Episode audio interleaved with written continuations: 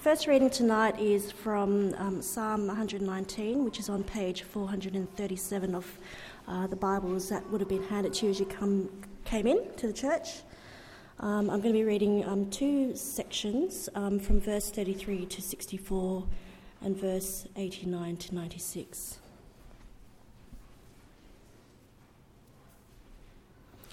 Teach me, O Lord, to follow your decrees, then I'll keep them to the end.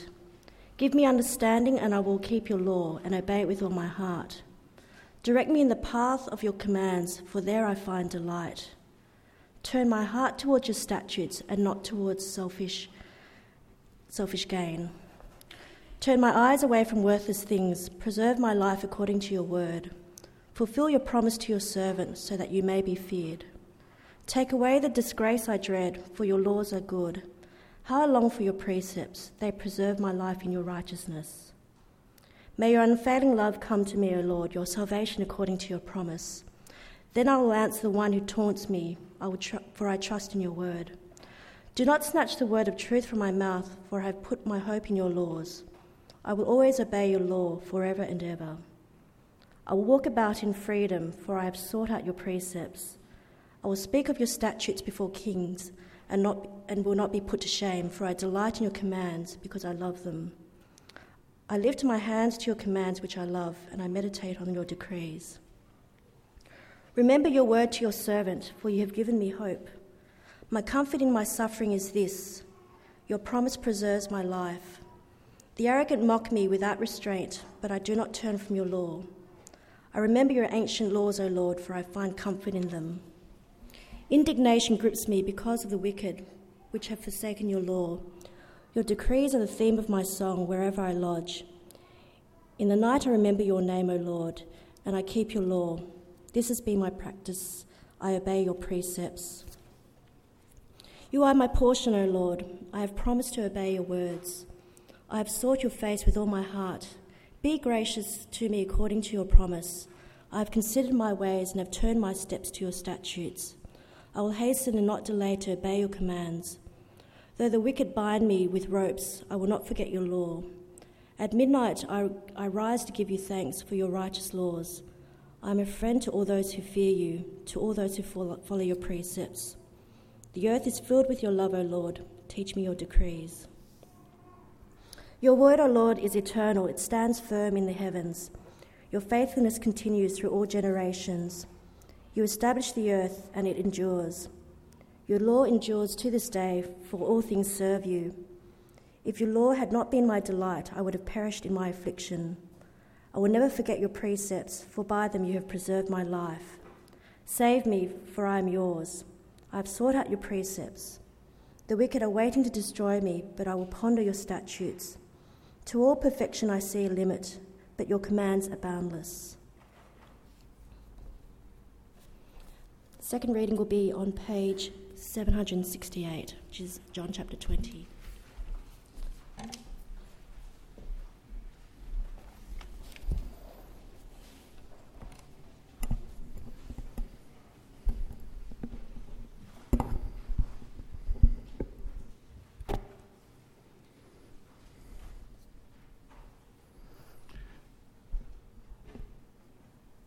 John chapter 20. Early on the first day of the week, while it was still dark, Mary Magdalene went to the tomb and saw that the stone had been removed from the entrance. So she came running to Simon Peter and the other disciple, the one Jesus loved, and said, They have taken the Lord out of the tomb, and we don't know where they have put him. So Peter and the other disciple started for the tomb. Both were running, but the other disciple outran Peter and reached the tomb first. He bent over and looked in at the stripes, at the strips of linen lying there, but he did not go in. Then Simon Peter, who was behind him, arrived and went into the tomb he saw the strips of linen lying there, as well as the burial cloth that had been around Jesus' head. the cloth was folded up by itself, separate from the other linen. Finally, the other disciple who had reached the tomb, who had reached the tomb first, went inside, also went inside. He saw and believed. They still did not understand from Scripture that Jesus had to rise from the dead. Then the disciples went back to their homes, but Mary stood outside the tomb crying. As she wept, she bent over to look into the tomb and saw two angels in white seated where Jesus' body had been, one at the head and the other at the foot. They asked her, Woman, why are you crying? They have taken my Lord away, she said, and I don't know where they have put him. At this, she turned around and saw Jesus standing there, but she did not realize that it was Jesus. Woman, he said, why are you crying? Who is it that you are looking for? Thinking he was the gardener, she said, Sir, if you've carried him away, tell me where you have put him, and I will get him. Jesus said to her, Mary. She turned towards him and cried out in Aramaic, Rabboni, which means teacher. Jesus said, Do not hold on to me, for for I have not yet returned to my Father. Go instead to my brothers and tell them, I am returning to my Father and your Father, to my God and your God. Mary Magdalene went to the disciples with the news I have seen the Lord. And she told them that she had that she that he had said these things to her. On the evening of the first day of the week, when the disciples were together with the doors locked for fear of the Jews, Jesus came and stood among them and said, Peace be with you. After he said this, he showed them his hands and his and side the disciples were overjoyed when they saw the Lord. Again, Jesus said, Peace be with you.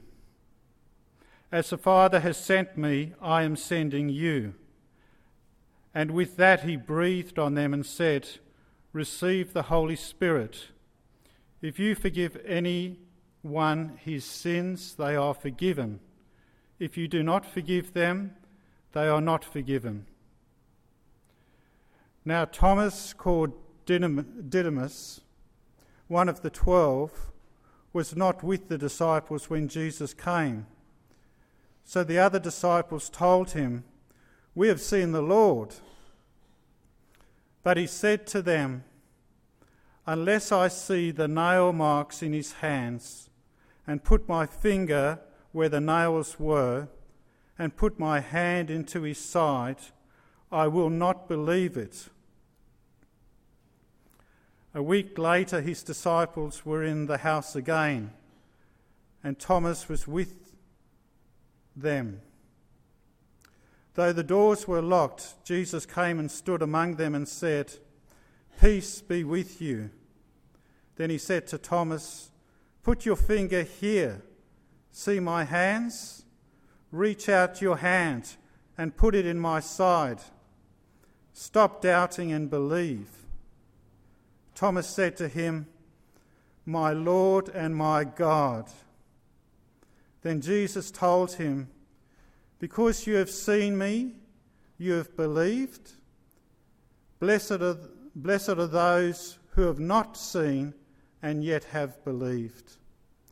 Jesus did many other miracles. Jesus did many other miraculous signs in the presence of his disciples which are not recorded in this book. But these are written that you may believe that Jesus is the Christ, the Son of God, and that by believing you may have life in his name.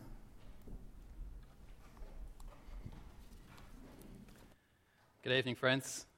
It's good to be with you. My name's Simon, if you didn't know that before. Uh, I'm one of the student ministers here at Church by the Bridge. Uh, what that means is I just hang around a lot, or here and there, try not to make any mistakes, you know, offend too many people, uh, and then I just go home. Uh, that's what I do. Uh, it's great to be with you tonight as we look. I don't know if you've been invited along to church tonight, uh, or if you were reading the, reading the website and you saw that, you know, tonight's talk is kind of the, along the lines of, do I have to lose my mind to be a Christian? Uh, maybe that's something you've said to someone before and they've said, hey, there's a talk on at church tonight. Come along and hear whether or not you actually do have to lose your mind to be a Christian. That's the title of tonight's talk. Do I have to lose my mind to be a Christian? Uh, I'm going to pray now as we look at the scriptures, as I speak, that I might speak faithfully and that we actually might hear God speak to us tonight. Please pray with me as you do that. Heavenly Father, we praise you for your goodness to us. We praise you above all that you have not stayed silent, uh, but you've spoken to us once and for all in your Son. And Lord, that we have your scriptures, the Bible, before us tonight to look at, uh, that it tells us about you and how you have worked in this world to save us. Help me to speak faithfully and with power uh, for the sake of our risen Saviour, the Lord Jesus, in whose name we pray. Amen. Amen. You'd have to be out of your mind to be a Christian. Let me tell you a story. I was at the Opera House uh, last year. Um, I was there to see the opera Tosca. I don't find myself at the Opera House very often, nor do I find myself at the Opera House watching the opera very often. But I was there, uh, and it was a really good night. Act one was fantastic, really good. But by the end of Act one, I was in need of a beverage. I needed a drink. Uh, so I went outside. My wife at the time was heavily pregnant. She stayed in the seat in the theatre. I walked up the back. You know, and there's that beautiful, spectacular part where you get to sort of have, I was having a glass of water, overlooking the, you know, the, the harbour, the twinkling lights across the harbour. It was a spectacular moment. Anyway, I'm there on my own. You know, oh, interval goes for a little while. I'm there on my own, kind of, and I got a little bit over watching the, the boats going to and fro on the harbour. And actually, standing to my left, sort of a few feet to my left, was a man doing what I was doing, not much. Uh, lonely, you know, bit, you know, a bit tired after Act One. And so, what did I do? You know, slightly socially awkwardly, I just wandered over to him. And I sort of sidled up alongside him and sort of said, So, what do you think of Act One? And he just about jumped. It was hilarious. He just sort of jumped across and said, like, my goodness, what are you doing to me? We got over that and actually sort of talked very briefly about Act One because neither of us knew much about opera. And it was in another language as well, so that didn't help much at all. So we're, we were sort of talking, and then I got to know him. He was, his name was David uh, he got to know that I was Simon. And I said to him, you know, that socially padded question, So, David, what do you do? And he said, I'm an engineer. I'm a structural engineer and I work in the CBD. And I was quite, I was quite impressed with that. You know, don't really know what he did, but it sounded pretty impressive. And then we talked about that for a little bit. And then he kind of said to me the dreaded question that he was going to ask me. He said, So, Simon, what do you do? So I stood there bravely, puffed out my chest, and said, I'm a Bible college student. And he said to me, You're what? And I said, I'm a Bible college student. And he goes, Hang on, hang on. That means, that means that you must be a Christian. And I said, Yes, I am a Christian. And then he said this thing straight into my eyes. I remember it quite vividly. He said, Simon, you'd have to be out of your mind to be a Christian in this day and age. To which I, yet again, puffed out my chest and said, No, you don't. And then thankfully that bell rang and we had to go in for Act Two. It was a brilliant moment. I didn't have to stand there and defend myself. It was fantastic. He said, You'd have to be out of your mind. It was something that sort of, I did listen to the rest of the opera, but it was something that sort of sat in my mind for the rest of the time. He said, You'd have to be out of your mind to be a Christian. And I think it's actually, it wasn't just David who thinks like that. I think it's mo- the majority of our culture, our, the people we live with, the people we work next to, hold that idea that you'd have to be out of your mind you can't be a modern thinking person living in Sydney in 2011 and believe in Jesus at the same time. They just don't go together. That And I think that's what most people in our city, most people we know, think like.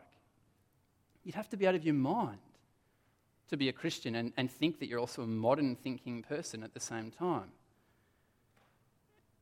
It's the accusation that does abound in our culture. And I think people, as I think about that, I think people are really heavily influenced by the movement of the new atheists, uh, led by Richard Dawkins and his friends, who basically say, and this is Dawkins, I quote Dawkins, Dawkins says, faith, any kind of faith, faith is blind, get, get these words, blind trust in the teeth of all the evidence. Faith in Jesus, faith in anything, is blind trust in the teeth of all the evidence. And he then extends that in his book, The God Delusion, which some of you might have read, to say that, therefore, as a consequence of that, believing on Jesus Christ is about as plausible as trusting in Father Christmas or the fairies at the bottom of your backyard. That's what he says. I'm sorry if you did come here tonight thinking Father Christmas was real. Um, we can talk about that later. That's what he says. You know, you can't be a modern thinking person, says Richard Dawkins, and then believe in Jesus at the same time. It is about as plausible as believing in the fairies at the bottom of your backyard. And as a result of that, I think as a consequence of that, that voice that rings out in society, people go, well, what's the point of looking at Christianity at all? If it's sort of if I have to screw my head off, stick it under the chair to consider about Christianity, sort of switch off my brain, well, I'm not even going to bother. I remember there was a study done at the University of New South Wales um, not so long ago where they looked at the number of people who discounted Jesus altogether, uh, who said, I don't believe in Jesus Christ. 98% of those surveyed, there was about 1,000 people surveyed, said, I don't believe in Jesus Christ. Of that 98%, about 95% had never actually read anything about Jesus before, never read a gospel, never actually considered the claims of Jesus before. And I think because there's this undercurrent in society that says there's no point. Richard Dawkins, he's a kind of smart cookie, isn't he? He's on TV a lot, he writes a lot, he's, he's got a full time job at Oxford University. That's a pretty cool place to work. So people listen to him. And so Guys like David at the Opera House who say you'd have to be out of your mind to be a Christian, well, kind of maybe he's onto something. I don't think he's, I don't think he's right. And I want to take him on tonight. I want to take Dawkins on. I'm going to go for them all tonight, okay? I don't think you have to be out of your mind to be a Christian at all. And I want to do it. I want to help us to see this through the eyes of, I, I coin him the patron saint of skepticism, uh, Thomas, who we read of, we've had read of in John chapter 20. Uh, open your Bibles to John chapter 20 if you have closed them already. Uh, we're going to spend most of our time tonight in John chapter 20, verses 24 to the end of the chapter. See, Thomas is collect, you know, well known to us is probably more like doubting Thomas. Uh, we might have called people doubting Thomases before. He's, he has this militantly stubborn position where he will not believe anything unless he's got all the evidence laid out in front of him. And here's the first point tonight reasonable doubt. Come with me to verse 24, chapter 20. Now, Thomas, called Didymus, that means the twin, one of the twelve, was not with the disciples when Jesus came. So the other disciples told him, We have seen the Lord. But he said to them, that's Thomas, unless I see the nail marks in his hands, unless I put my finger where the nails were, put my hand into his side, I will not believe it. There's Thomas. That, that I think is actually reasonable doubt from Thomas at this point in the gospel. Thomas lays down the triple condition unless I can see his hands, put my finger where they drilled the nails through his hands, unless I can shove my fist up the side where they put the spear into him, I will never believe. Triple condition. Unless I get all those things, says Thomas, I'm not going to believe. I, I think Thomas is okay at this point. I think it's fair and a fair request from Thomas. You see, at this point, Thomas in the chapter 20 is he's the odd one out in the story of the gospel. All the other disciples have had an interaction with the risen Lord Jesus Christ. Have a look with me. Verse 8. John, the writer of this gospel, has seen Jesus and believed that he's alive. Verse 18 Mary reports, I've seen the Lord. I've seen the Lord. Just a week earlier, in verse 20 in the Gospel, Thomas was missing when Jesus appeared to the disciples in the midst, and John writes, the disciples, they saw Jesus and they were overjoyed that they saw the Lord. And then in verse 25, in our passage, they keep on telling Thomas, We've seen the Lord, we've seen the Lord, we've seen the Lord. At this point in the chapter, it's all about trusting your sense perception. I've seen Jesus, therefore I'm going to believe that he, you know, I believe him. He's risen from the dead. Clearly, at this point in the gospel, Jesus has come into the world as God in flesh. He has suffered, he has died, and now the people went to, in John chapter 20 to the empty tomb. Jesus has risen from the dead and appeared to the disciples, but not yet to Thomas. And so Thomas kind of says, You know what? I don't care what all you 10 shabby blokes have got to say about the risen Jesus. I'm not going to believe until I see him for myself. That's basically what he says. If I can't see him, I'm not going to believe. It's interesting, isn't it? I think this demand for proof puts sort of pay to the lie that, you know, well, you know how we sort of say, well, people in the first century, they were just gullible and naive. They'd believe anything. We had C.S. Lewis quoted just a bit earlier. C.S. Lewis calls that attitude chronological snobbery. To think that because, well, you know, we're a bit more sophisticated now, 2,000 years down the track, you know, we wouldn't believe what those naive, sort of ignorant people would believe. But I've checked the stats, right? The mortality rate back in the first century AD is exactly the same as the mortality rate today the percentage of people that stay dead when they die back in the first century AD is actually the same as today. For Thomas, dead people don't come back to life again. It's an experience that we can share as well, isn't it? It's interesting, in Luke's Gospel, Luke chapter 24, when the reports of Jesus, kind of his resurrection, come through, people almost respond, well, they say, that's nonsense. No one comes back to life again. I've seen it for myself. And that's, I think that, that's our experience as well, isn't it? Our normal experience isn't for dead people to come back to life again. And that's what Thomas is saying. Look, I, I haven't seen him yet. I haven't seen him risen from the dead. I want to see him for myself. Because maybe Thomas had been right there at that first Easter when they flogged Jesus when he was scourged, when he was spat on, when he was nailed to a Roman cross. Maybe Thomas was right there when they shoved that spear into the side of Jesus' chest and blood and water came out from his body. Maybe Thomas was there when they took Jesus' limp, dead body down off the cross, wrapped it, took it following the, the, the, burial ritual and then put it into the tomb and rolled the massive stone over the tomb. Maybe he was there for all of that. And he knew dead people just don't rise. Therefore, when he heard these reports that Jesus was in fact back from the dead, risen, alive, there was no way he'd be taken in. No way. And there are many like Thomas today Many like Thomas. I had the privilege, I actually don't think it was a privilege in the end, I had the privilege of being in a debate or debating the president of the New South Wales Skeptics Association one night on a mission. It was a terrible night. Um, the, the, you know, the debate just sort of spiraled into an absolute disaster. But at one point, the, the, the guy, the, the, the president of the Skeptics Association, said to me, Simon, look, I really, I'd like to believe I'd like to believe and have your faith. But I just, I just want one thing. I'm not asking for too much, he said. Not asking for too much, just one scientifically verifiable, unbelievable miracle. That'll do. And then I'll believe. I was like, it's a, it's a tall order. You know, I'm not sure I can do that. He said, look, it doesn't even have to be a big one, he said. Just pray now that God would heal a child suffering from cancer at Westmead Children's Hospital.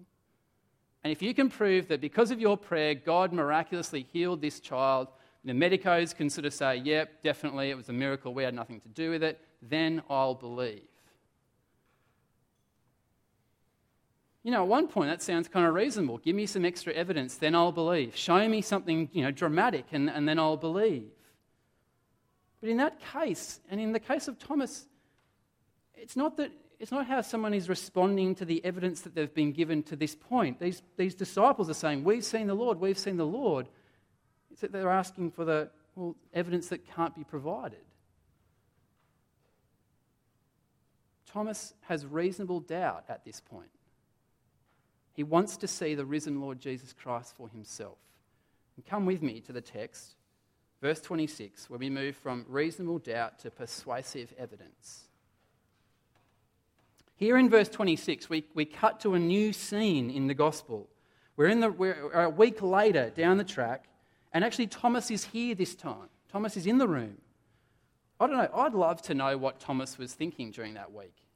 I reckon, you know, all these guys are running around saying, We've seen the Lord, we've seen the Lord, we've seen the Lord, and Thomas is going, Told you, dead guys don't rise. I haven't seen him. Where is he? Have a look with me, verse 26.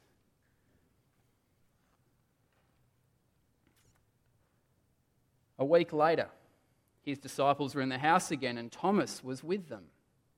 Though the doors were locked, Jesus came and stood among them and said, Peace be with you. Then he said to Thomas, Put your finger here. See my hands. Reach out, put your hand into my side. Stop doubting and believe. Incontrovertible, tangible scientific evidence. There's no denying that Jesus had died and therefore he was dead. That's undeniable. But as he stood, as Jesus, the risen Lord Jesus, stood there in front of Thomas in that room on that day a week later, there was no denying that Jesus had physically risen from the dead again. Notice Jesus didn't say to Thomas, and it's interesting, isn't it? He, he makes a beeline for Thomas. He didn't say to Thomas, hey, Thomas, stop thinking and believe. Just unscrew your head and then believe. He says, stop doubting and believe. He said, Thomas, I'm here. Perform all the tests that you want. Touch me. You know, come over to me. Put your hands up my put your hand, your fist in my side. I'm alive. Thomas had seen all the miracles that Jesus had performed, no doubt, or many of them, through the course of the ministry of Jesus. Seen Jesus feed thousands, seen Jesus calm a storm with a word on the boat, seen him raise others from the dead but now it was with Jesus standing right in front of him, undeniably, irrefutably, uncontestably risen from the dead, that Thomas utters the confession that John, the writer of this gospel, and Jesus himself wants us all to make. This confession, did you catch it? Verse 28. Jesus, you are my Lord and my God. Jesus, you are my Lord and my God. Jesus suffered on the cross to pay the penalty for the sins of the world. The consequence of sin is death. Yet Jesus, paying for the sins of the world, then rises to new life, that those who believe in him may also have the hope of eternal life as well. And so Jesus, Thomas cries out, Jesus, you are my Lord and you are my God. But for me, as we think about this sort of topic of you are, you know, you've got to be out of your mind to be a Christian, what's interesting, I think, is what Jesus says to Thomas in verse 29. Thomas kind of gets a bit of a rebuke from Jesus. Jesus kind of chides Thomas for even needing it. Have a look, verse 29. Then Jesus told him, Because you've seen me, you have believed. But blessed are those who have not seen and yet have believed. In other words, you've believed, Thomas, because you've seen me, because you've touched me, because you've had an interaction physically with me. But, Thomas, You really didn't need it. You didn't need that. You know these 10 shabby blokes over here? Mary, they're trusted friends of yours. You've spent years with them. They've walked with you, they've talked with you, they've encouraged you. You should have trusted them. When they said, We've seen the Lord, rather than doubt, Thomas, you should have said, That's amazing news. Yes, my experience of life is that dead people don't rise again, but that's amazing news. I trust you, these 10 shabby blokes. And Jesus wants us to take the same, do the same thing that Thomas has done. Is confess that Jesus is Lord and our God. And have a look what John, the author of this gospel, writes in verse 30. Uh, Jesus did many other miraculous signs in the presence of his disciples, which aren't recorded in this book. But what is recorded in this book, John's gospel, what is recorded that you may believe that Jesus is the Christ, the Son of God, and that by believing you may have life in his name like Thomas during that very first Easter, we haven't seen the risen Lord Jesus Christ. I haven't. But like Thomas, we have access to the reliable eyewitness accounts of Jesus' life, his death, and his resurrection. And we ought to trust them.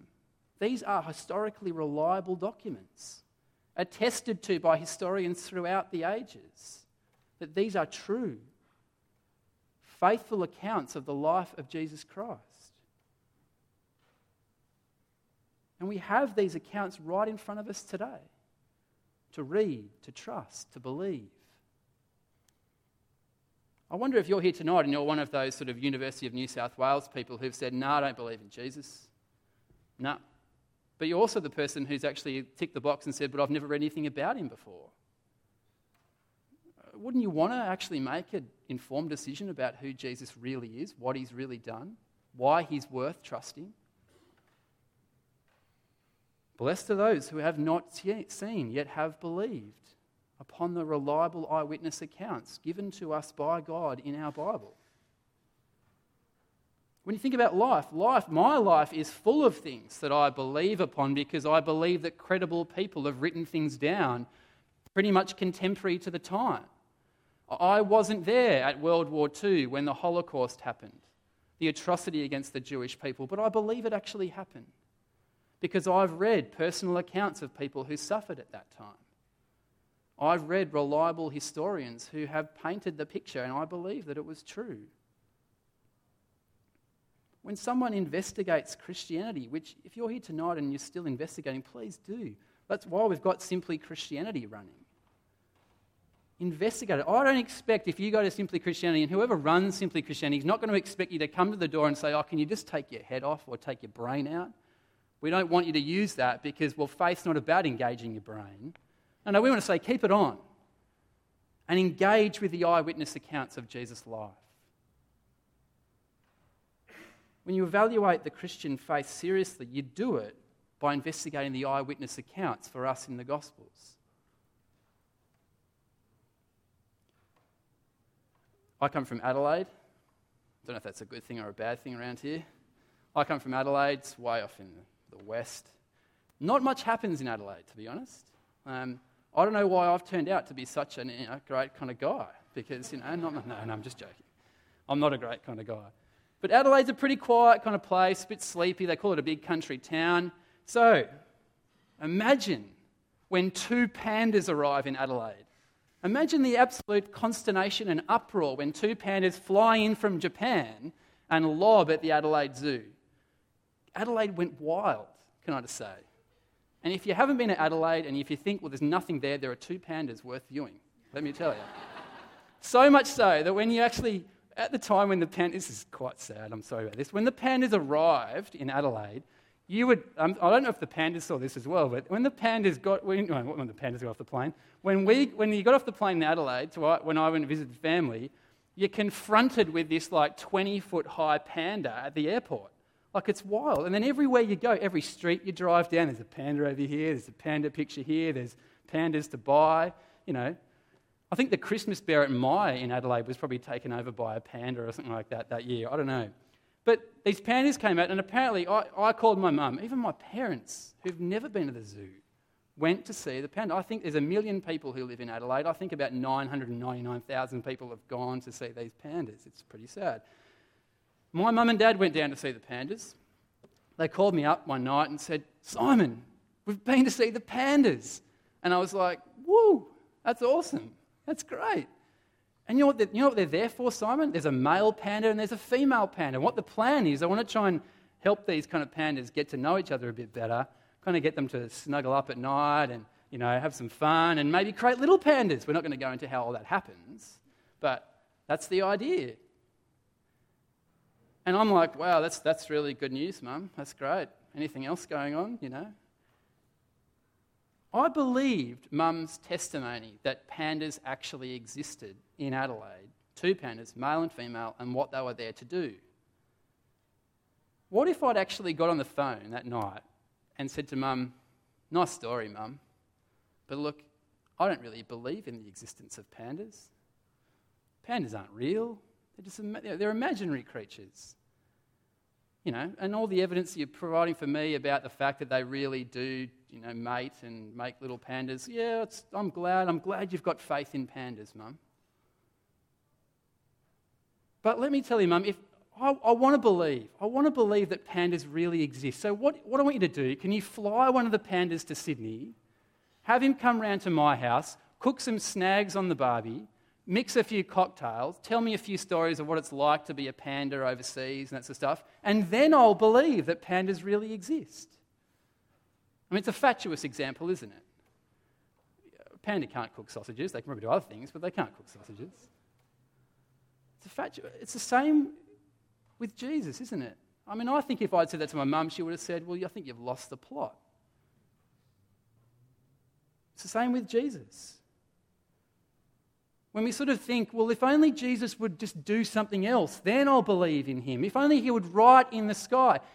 Actually, if only Jesus would come round to my house, cook some snags on the barbie, shake me up a few cocktails, and tell me a few stories about life in first century Palestine, then I would believe. We're actually asking for a whole level of evidence that we actually can't get. But what we have in the Bible, in the Gospels, is a reliable account of the life of Jesus Christ. His life, his ministry, his miracles, the things he said, his death, his resurrection. You know that phrase that people say, Oh, I'm open minded to Christianity. If only well, yeah, if only Jesus would write my name in the sky, then I'd believe. God has revealed himself clearly in the person and work of Jesus Christ. And we have that revelation for us in the scriptures before us tonight. In our hands, we can access that reliable history of the Lord Jesus Christ. And we don't have a need to ask for a whole other level of evidence which cannot simply be provided. I think actually, if you do come to me and say, Look, Simon, if, you know, if only Jesus, I'm, i know, thanks for the nice little neat story about Jesus you've got in your Bible, but if only Jesus would come around and make, have a barbecue, tell me some tales, then I would believe. I actually don't think it's the Christian or myself who's lost my mind. I actually think the person who doesn't trust in Jesus has lost their mind. I think that's an entirely sub intellectual approach to Jesus. By discounting all the evidence that we have, looking for some other evidence that actually can't be provided. So, where have we come? We've come from doubt, reasonable doubt, wanting evidence, seeking evidence, through to Jesus himself coming to Thomas and providing tangible, real evidence of his resurrected body his physical body to Thomas. And Thomas then cries out that beautiful confession Jesus, you are my Lord and you are my God. Where are you on that journey tonight? Are you still doubting? Do you still doubt that Jesus was really real, that he was really historical, that he was really part of this world? Friends, there's no need to doubt. We have the reliable eyewitness accounts of the Lord Jesus and his life. Can I encourage you tonight, if you, if you haven't read the gospel, read it. At the church here, at Church by the Bridge, we've got heaps of copies of this book, The Essential Jesus. Can I encourage you to take home a copy of it? It's free. Uh, take home a copy of it tonight. If you're a Christian here tonight and you know someone who is doubting the Christian faith, please take a copy home and give it to them this Easter. It'd be much better than a bit of chocolate. Take it home. Give it to that person. Sit down. Actually, even read it with someone. That someone might actually not be in that 95% of people who'd never read about Jesus before. Take it home tonight. Perhaps you're one person who's actually engaged with the evidence, but you're, you just you don't know what it means. Come along to Simply Christianity. Hear it. Hear it again. Think about it. See what Jesus actually, who Jesus really is and what he means for the world. It's a trustworthy saying that Jesus Christ came into the world to die for sinners. I really hope that you will engage with the evidence and ask questions. That's what you can do at Simply Christianity. But perhaps you're here tonight in a crowd this large. Perhaps we're here tonight and you've come to realize that Jesus is a true character of history and that he is your Lord and your God. And that you want to do like Thomas, with, with basically just confess tonight Jesus, I, I get who you are. I get that you've died for my sins. I get that you've risen so that I may have life and life in your name to the full.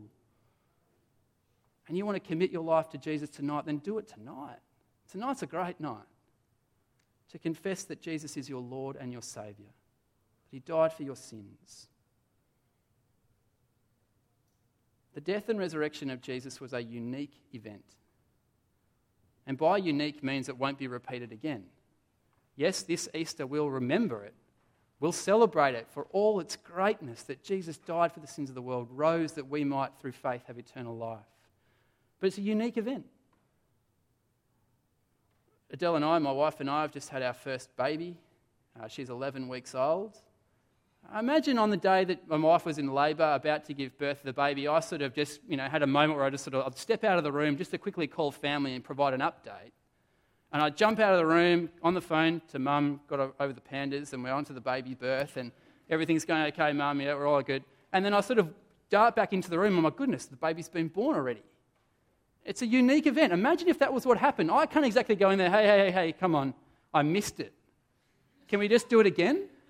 Can we push the baby back inside and then I'll get some happy snaps? And, I won't get happy snaps, but can we just get some, you know, I want to see it again. It's a, it's a unique event, it's unrepeatable. And that's the life and time of Jesus. I, would, I really would love it if Jesus would come back, if I was there 2,000 years ago, kicking a soccer ball around the fields of Palestine, having a chat about life, hearing about that he was the Saviour of the world. That would be great, but it, it won't happen. But, friends, we gain life in Jesus' name by trusting the gospel, by trusting the account of Jesus' life, and by believing in these accounts.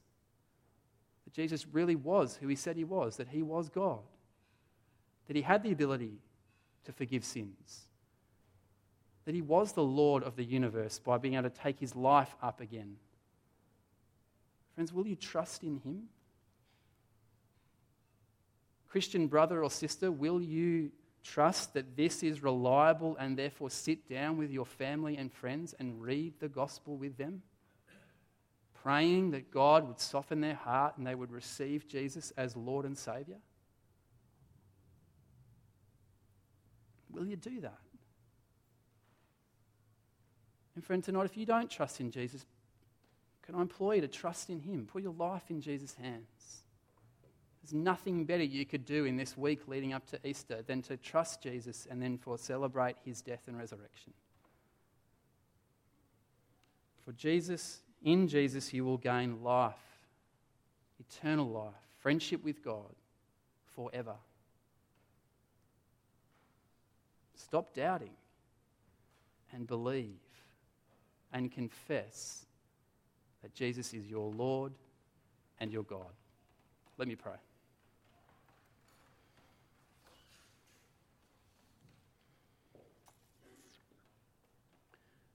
Heavenly Father, we do thank you and praise you for sending your Son, your one and only Son, into the world. Thank you that he died. Thank you that as he died and hung on that cross, he took upon himself the punishment for our sins, our rejection of you. And Father, we praise you with words that we cannot express. We praise you that Jesus rose triumphantly from the grave and defeated death once and for all. And that we, by faith, by trusting in Him and Him alone, with empty hands, can have life in His name. So, Father, continue to do your work in us. Cause us to trust you more this night and to give you all the glory. And we pray these things in Jesus' mighty name. Amen.